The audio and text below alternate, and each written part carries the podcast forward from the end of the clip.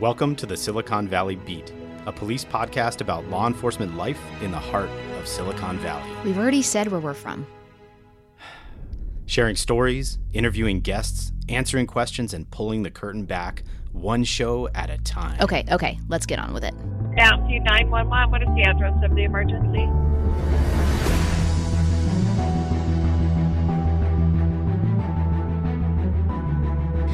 Welcome back to the Silicon Valley Beat. This is uh, Public Information Officer Katie Nelson, and I'm with Lieutenant Saul Jaeger, and we have a very, very cool guest with us today.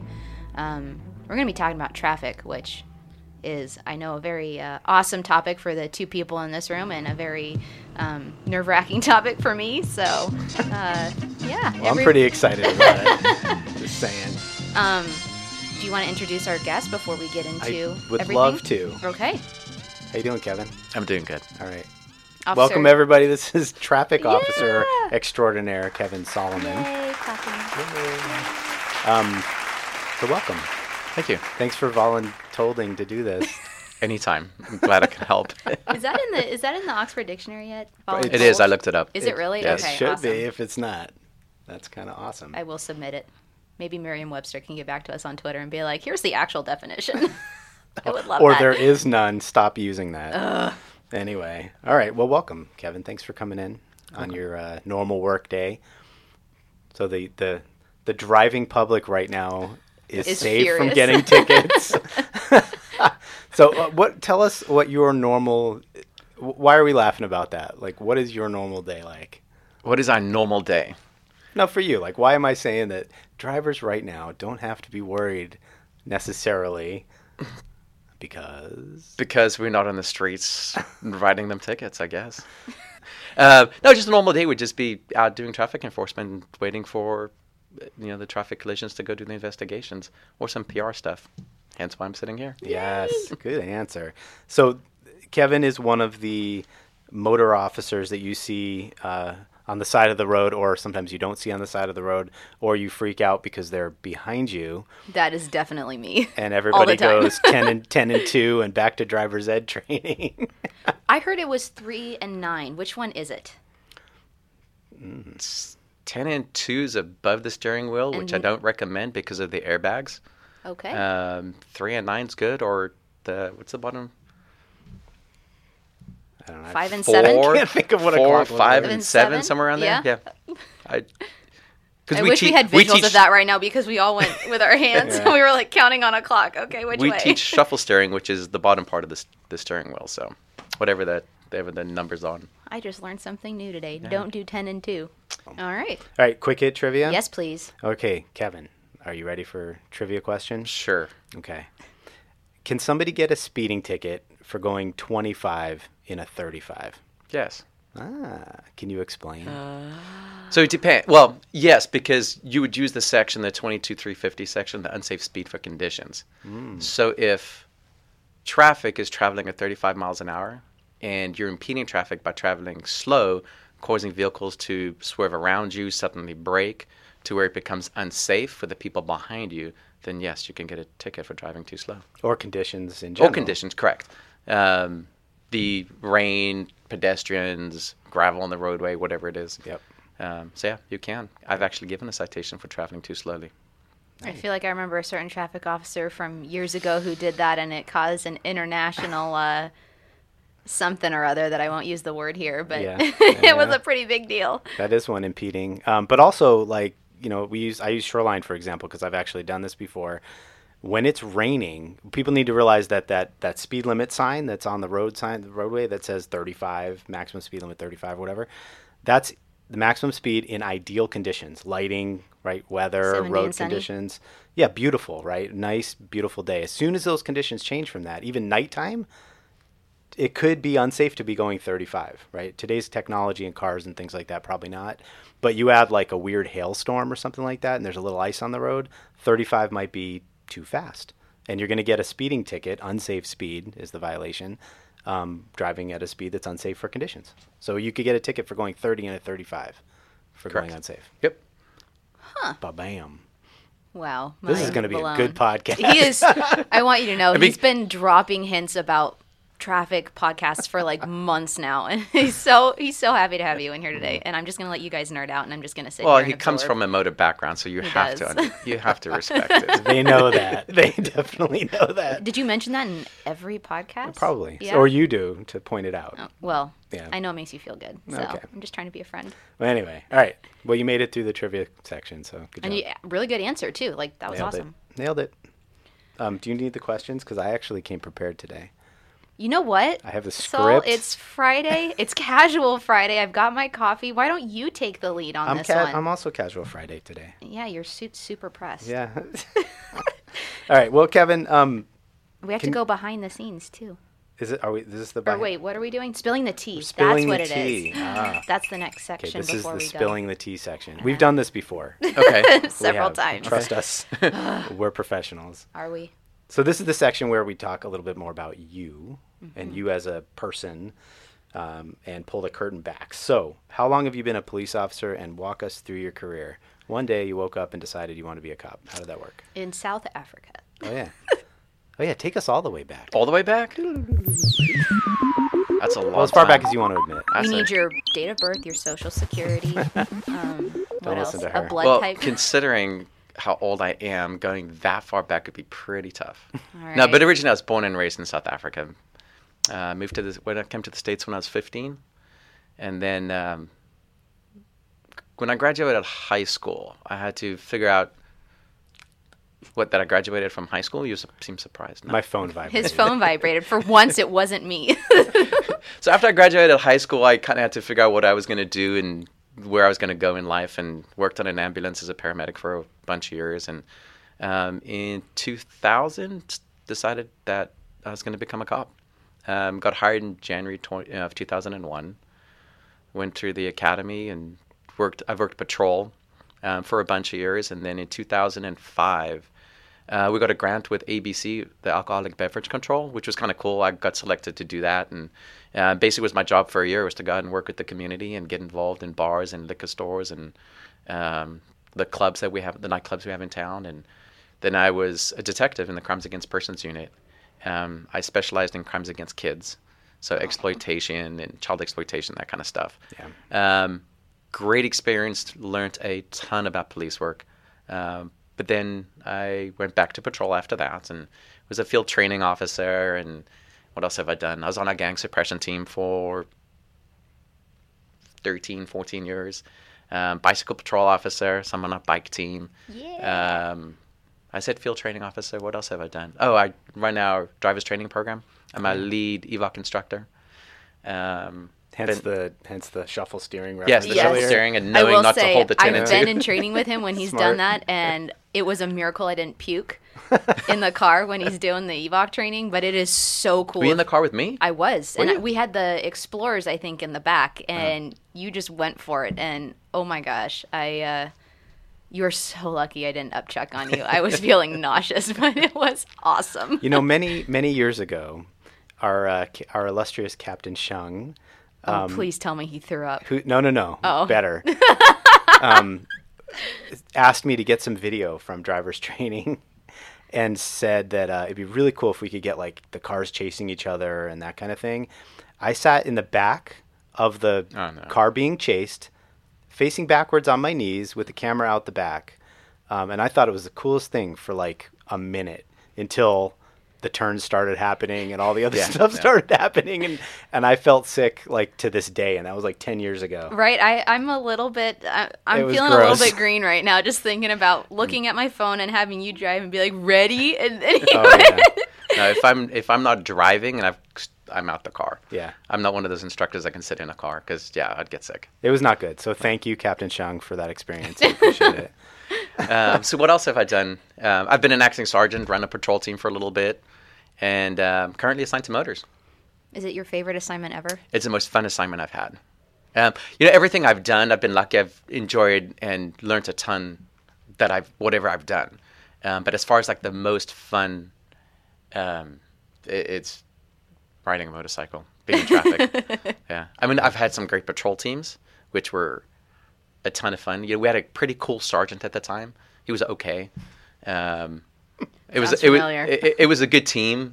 um, you know, But who, who is the, uh, I'm confused. Who is the sergeant? um, I just some guy. He does. He's not a sergeant anymore, so Oh, well, Yeah. that's that says a lot. Wow. it was Lieutenant Jaeger. Yeah. Dumb. Um, but anyway, so yeah, so traffic is by far the most fun um, as far as what we do and how we do it, and plus I get paid to ride a motorcycle. it's pretty awesome. It is cool. I, I, I agree. That was one of the best times in my career Yeah, what is it like to be able to ride a motorcycle? I'm not allowed. You guys won't let me get on, and for good reason. I can't reach the pedals. It's It's the good. real reason. It's, it's It's okay. They'll lower it for you because they did for me. Oh, that's right. we, we, we can get by that because Oh, okay. we, well, we lowered we lowered hey, the we lowered the If motorcycle you for can me. lower the seat for me, man, Yeah, yeah. might be worth trying. We had to do. It did we really lower it for you? We got the lower. I got seat? the lowest seat. Yes. Oh, that's so cute. Oh, that's funny. No, it it is fun and it's interesting because um, I don't know if you've. I'm sure you've experienced it by now, but like you become you forget how technical riding actually is.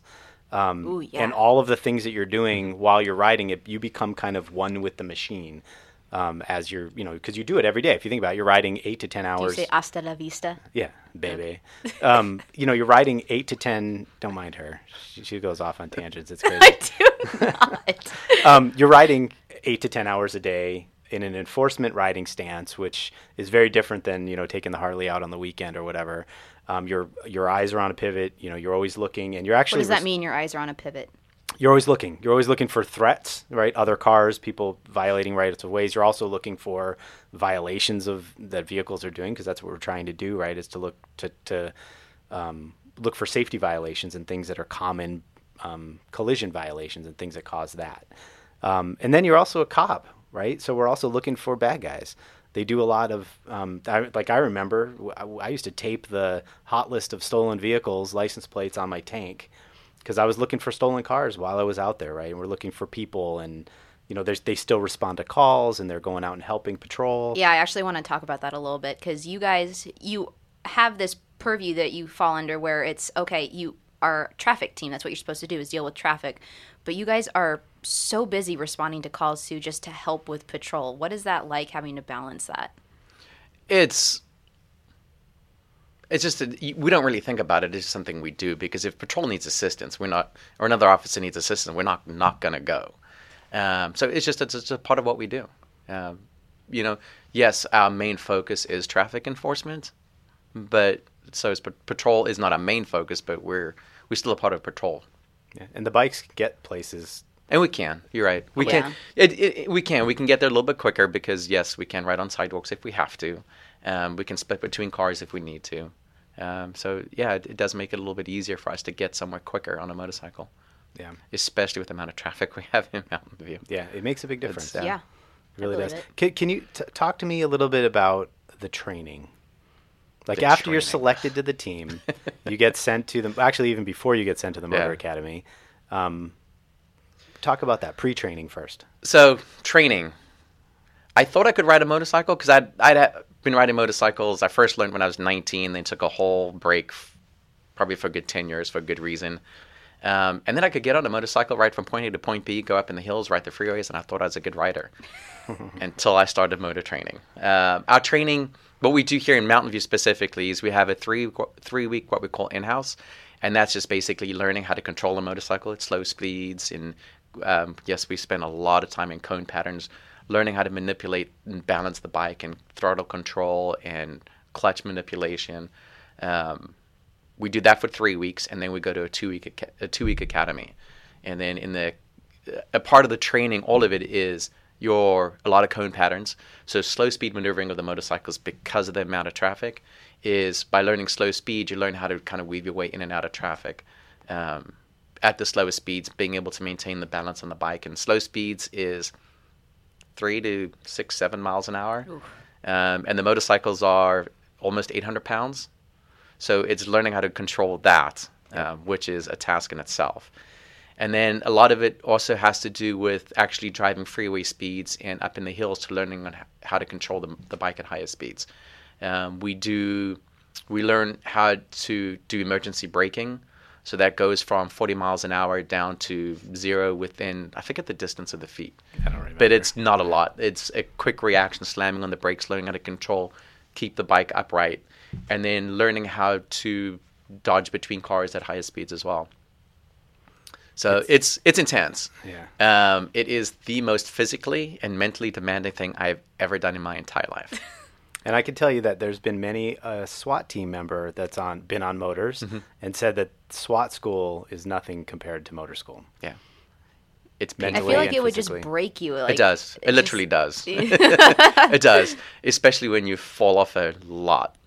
Um, Yeah, it does. It does break you. And that's but that's a good example of just how much training is required of every specialty assignment that you know is here, s- especially with regards to motors, because it's not just you get a bike and that's it. It's No. like weeks of training, and if you fail the academy, you have to go back, and then you only get one shot, if I remember correctly, to make it up or try and pass again, and then that's it.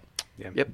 Yeah, it's. Um, I didn't. It, it took me about three days before I fell off for the first time, um, which I really didn't do anything for the first three days. There was no. I mean, yes, there was a challenge, but we just kind of learning the bit. You're learning how to walk before you can run, and um, yeah, I ended up breaking my foot because I came off the motorcycle and I was making a 180 degree turn at about six miles an hour. And when you pull the clutch and you take away all the power to the motorcycle, and basically when the clutch is out and you've got thr- got gas, got throttle, is what keeps the bike up. And you pull the clutch in, you take away all your all the power, and it becomes an 800 pound um, rock, and just my foot got stuck underneath it. Oh my gosh! The motorcycle landed on my foot, And it happens. and it broke it. It and happens it broke it. all yeah. the time. Is that why you have those fancy shoes? We No. don't have fancy shoes. We should have them, but we'll get them. yeah. Well, the, we can talk about the uniform and safety stuff Yeah. in a minute, but one of the things I wanted to point out too was a lot of the training that that you receive in motor school is is kind of counterintuitive stuff you wouldn't think of, right? So anybody that rides a motorcycle that has been riding a motorcycle for a while or gone through training knows that you you don't actually at speed you don't actually turn the motorcycle using the handlebars like you would a bicycle. You actually push in the way you want to go. So you actually push out on the left handlebar if you want to go left and lean the bike so over weird. because you're dealing with um, centrifugal force, right, and these kind of things that are happening. Ten dollar word. Yeah, so it's interesting, and Why is the lieutenant? that's not why. That was the one question on the test. Say this word.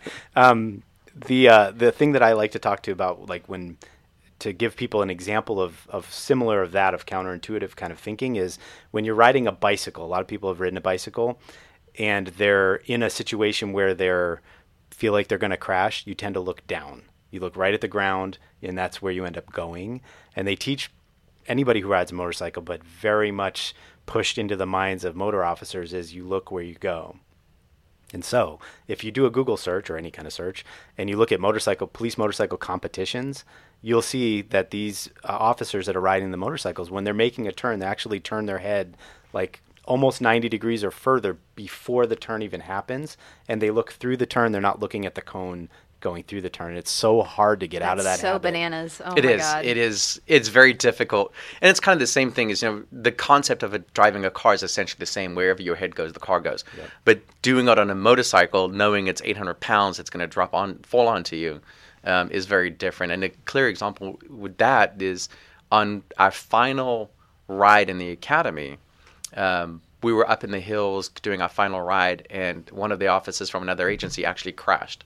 Um, Officer Jason Roldan was right behind him. I was behind Jason, and you could see Jason, his head completely turned away from the crash, which allowed him to go past it as opposed to following him into the into the, man. the side of the mountain. It's- It's awesome. yeah, and Jason talked about Jason actually talked about it afterwards. As had he actually re- clearly recalls looking away from it to make it through the turn as opposed to going into the turn with them. Um, so yeah, it, it, it's it's- Counterintuitive. You wanna look, right? well, also it, it just extremely dangerous, but Yeah. a necessary position too to Yeah. have. So that's pretty crazy. And if Yeah. you want to look at like steady steel riding skills, look at your GP motorcycle racing guys and how they're racing now and where they're looking when they're Yeah. in a turn laid all the way down riding the bike to the maximum amount. They're not looking down, they're looking around the next turn, That's true. trusting the motorcycle, trusting friction and all the other things. Yeah, these motorcycles will outride us before we'll ever outride them. Yep. The engineering, especially with we, you know riding the BMWs, is That needs to be a slogan somewhere. I'm sure it is. And you've had you were on a were you on a Harley? no. I just uh, patrol wise, just the BMW. Oh, okay. Yeah. Okay. and then, do you ride the Yamaha too, the the dirt bike? the dirt bikes, yes. Oh yeah, that's another fun kind of cool thing we get to do. We got the dirt bikes. We got the dual sports. Yes. So we use those for concerts and um, you know the trails. If we need to, we can hop onto the trail. It's easier than taking the BMW onto the trails. And Half the weight, Yeah. more than half. uh, Or those less are things of maybe about 250 pounds, Yeah. as opposed to 800 pounds. Yeah, small Suzuki dirt Yes. Yeah, much very cool. easier to ride. You want to go behind the scenes a little bit? Yeah, Let's but- talk about traffic stuff. Traffic Behind the collision or curtain. Whoops. Behind the curtain. The curve. Okay. So, a lot of questions that we get from the public generally when they see you guys out and about or um, just in general are about specific issues that they see speeding, running stop signs, running red lights, whatever, but also about traffic collision investigations. There's a lot of curiosity behind length of time to investigate, how the different uh, investigations are done, um, stuff like that. And so I think it would be great to kind of maybe pull the curtain back a little bit on what that's like and kind of how you guys handle that. And um, I know I learned something this morning just about how reports are written, just in general, which I thought was fantastic. So we have an expert here. We may as well ask him. What was the question? What was the question? Uh, talk to us about not a question, but more like a would you talk to us about uh, traffic collision investigations? What those look like? Let's say minor or non-injury, and then we'll go in severity from there. Okay, so there are different kinds. We have a non-injury collision, which is just essentially property damage. Um, those we respond to, but we don't really do an investigation. We this they're more to facilitate the names exchange because the vehicle code requires you to give um, driver's license information, insurance information, registration, vehicle registration information. So we just go to facilitate, make sure that one nobody's injured. Um, if their vehicles need to be towed, we can assist with getting tows for them. Um, but there's no investigation. We don't determine who's at fault for the collision. Uh, we don't take statements from people, um, and just make sure that they're safe. Um, then, if we go to a minor injury collision where someone's complaining of pain, they've got a visible injury, whatever the circumstances are, it's essentially the same as facilitating the names exchange, except now we're taking statements. We're taking statement from drivers, from both, however many drivers are involved, with one, whether it's two, three, whatever. Um, we also look for witnesses. We will take witness statements. And in injury collisions, we determine at fault. Um, so we essentially hold someone responsible for the collision, whether they ran a red light, whether they were speeding or following too closely. Um, and that would be the minor injury collision. And then as they progress, the depth of the investigation gets a little bit more and more. So, what's a typical investigation time for, let's say, a minor injury collision? At this scene, it could be 10, 15, 20 minutes um, for the investigation part of it. And then it's just a matter of writing the report and getting the report approved, which can take up to about a week, week and a half. Now, what about for major or fatal collisions? I know you guys typically you there are times where you can actually try and recreate the scene, Yes. or you try to. Yeah. So as you know, part of obviously part of our responsibilities in traffic is to do the major injury collision and the fatal collisions, and those can take hours and days and weeks to to actually do the investigation. Um, we have a system here that will go out and map the scene for us, and you know, so that can take in itself. And mapping the scene is essentially drawing the the intersect whether it's an intersection, we'll draw the actual intersection, we'll put where the traffic lights are, where the vehicles are, if a pedestrian's involved, and it's very very detailed, um, a very detailed drawing of of the scene. So Scale, that scale drawing. very yes, and it is So to math. scale. Yes, um, yeah, and so that can Ugh. take that can take hours and hours and hours to get, actually get it done. I think the last fatal I investigated, we were out there just doing the mapping for about three and a half to almost four hours, just doing that. Um, then on top of that, we're interviewing witnesses. We're trying to find as many witnesses as we can um, to determine what happened and who was at fault for the collision, especially if it's a especially if it's a major injury or fatal. Um, then we're looking for any kind of video surveillance. We're contacting surrounding businesses, neighbors, um, to see if there's video of the collision. Car Um, cameras. Car cameras. Yeah, Teslas definitely have those. Well, a lot of people have. You'd be surprised. Oh, and then of the and then the dash cam. The Dash dash cams. Yeah. The dash cams is the new one. That's a lot of people have those now. Yeah. Um, we actually gotten some pretty good video of some collisions because of that. Awesome. Yeah, and so they just take a long time. You know, the they if there's any evidence, oh, then we collect evidence. Obviously, we analyze the evidence. If if we need to, we have experts that can um, recreate the scene to help determine speeds if we need to. Um, sometimes we writing search warrants, so we can download the data from the vehicles. And those aren't Um, something that you can just go and be like, okay, can you sign this, right? Like No, that takes so- a while. Yeah, so that takes a while. You know, we have to um, get a search warrant. So we have to write the search warrant. We have to find a judge to approve the search warrant, and then we have to find. We don't have the technology here yet to read the data from vehicles. So we have to. We have. There are a couple agencies that we work with and have worked with that will come in and give us the equipment to to read to download the the data from the vehicles. So a fatal collision can take um, weeks before the investigation is done, and then it's a matter of preparing the report. Which, anytime we have a fatal collision, there's so many reports involved. There's the first arriving officers on scene. There's evidence collection. There's um, the mapping systems. There's uh, statements, and so that in itself can take quite a bit of time to to get all the reports done. It does. The- That- and that's bringing me back to like very intense research paper that just Yeah. It's a lot. It fatal a fatal lot. and Yeah. major collisions um, can you know by the time it's done always everybody always asks like how long does it take it could be a year it could, Yeah. sometimes even more It- we we treat it like a homicide investigation so that's well, that's and the that's way. because we take it seriously. It's not just something where I Yeah. think any of there's you can't be flippant on something like that or Yep.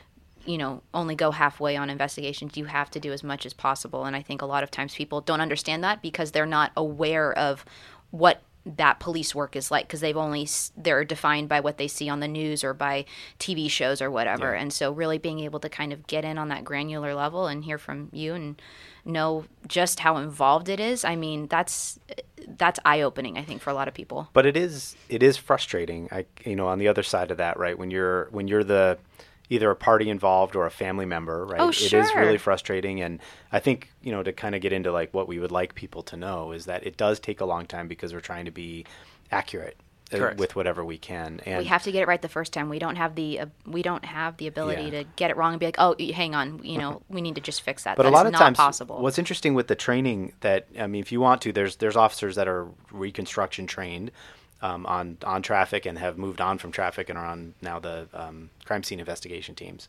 But um, because the officers in traffic are doing this every single day and they've taken many classes beyond what regular officers would take um, there's a lot of evidence right there that you can see exactly what happened. You know which car was going in what direction. Just on the the marks the tire marks on the roadway skid marks the lengths the way they turned, damage to the vehicle damage assessments um, damage profiles on a vehicle and then statements and all these other things it's pretty amazing when you when you get the the senior traffic officers on the, the scene to do stuff and that's actually another thing the traffic officers i mean the the the average year on for a traffic officer right now is is what 10 Um, in my my unit, with us right now, my team, we've got myself. I've been here a little over 18 years.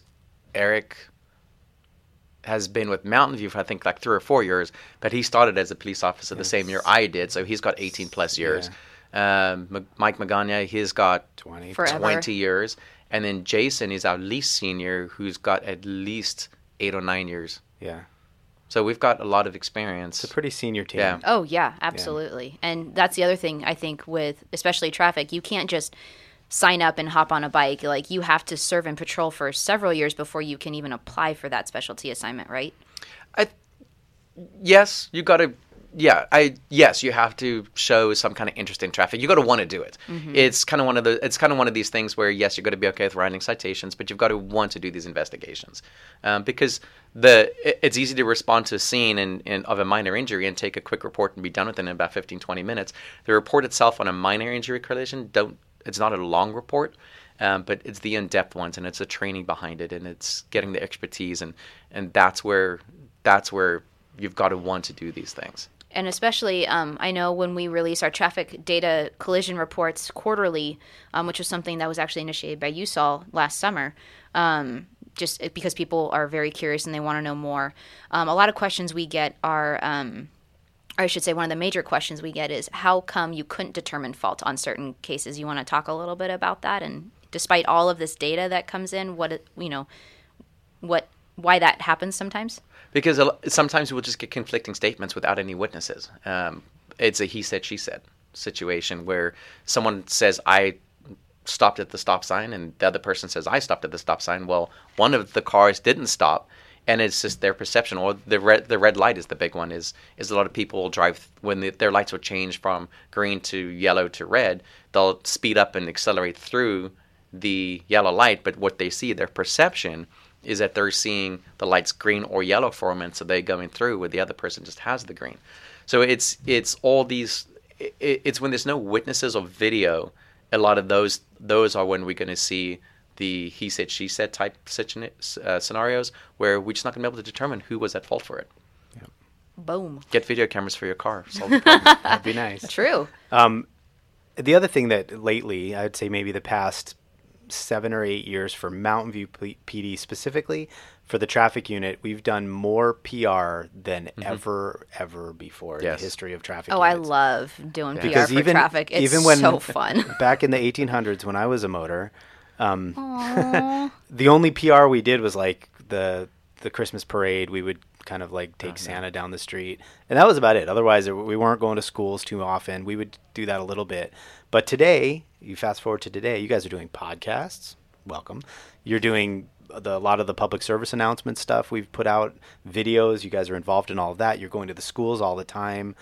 But then we also have something very special, I think, particular to Mountain View with Yes. juvenile diversion. Correct.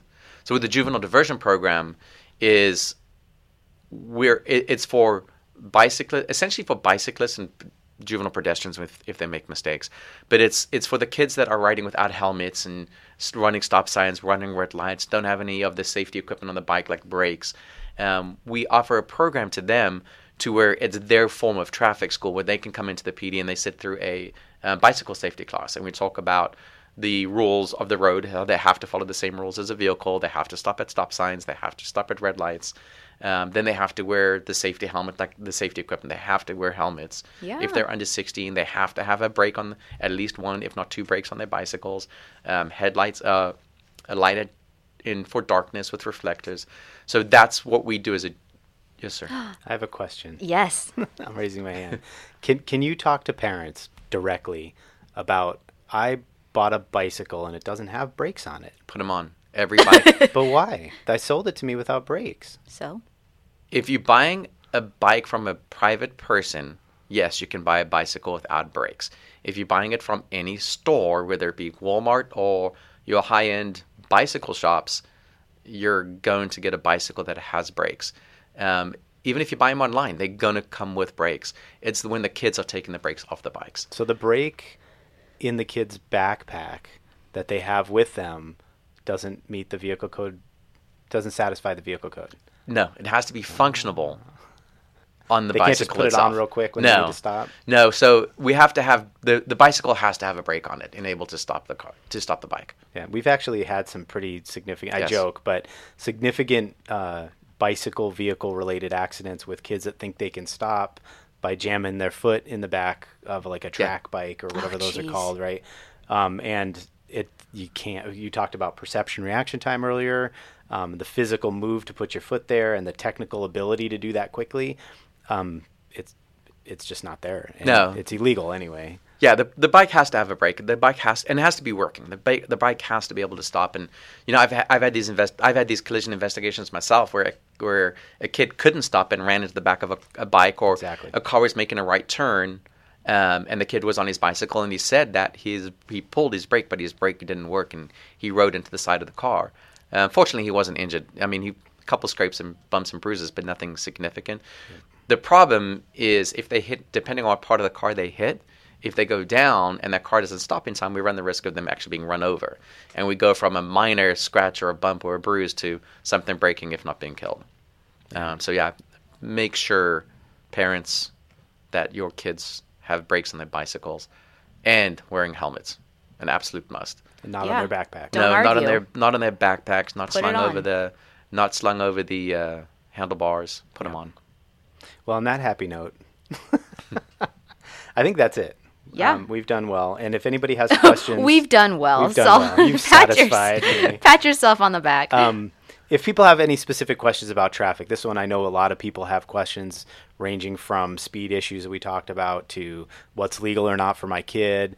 Um, what does this juvenile diversion program look like, or what is that Alive at 25 program you talked about? Or more about collision investigations. I mean, we Um, right. constantly get those questions. Yeah, shoot 'em from- over, Even right? from uh, local journalists want to know more. So, Um, so you can contact us on any of our, our social media channels. yeah, hashtag Silicon Valley Beat. Yep, and just ask away, and we'll we'll get those uh, questions answered as fast as possible. And oh, the, the disclaimer, I almost forgot this time.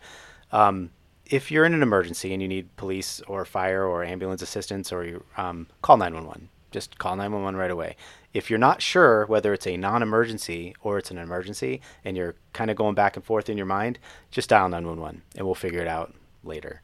But if it's truly a non-emergency, the crime happened two days ago or a day ago, uh, or it, you don't need somebody lights and siren and a police officer there right now, uh, you can call our non-emergency number, which is 650 903 6344.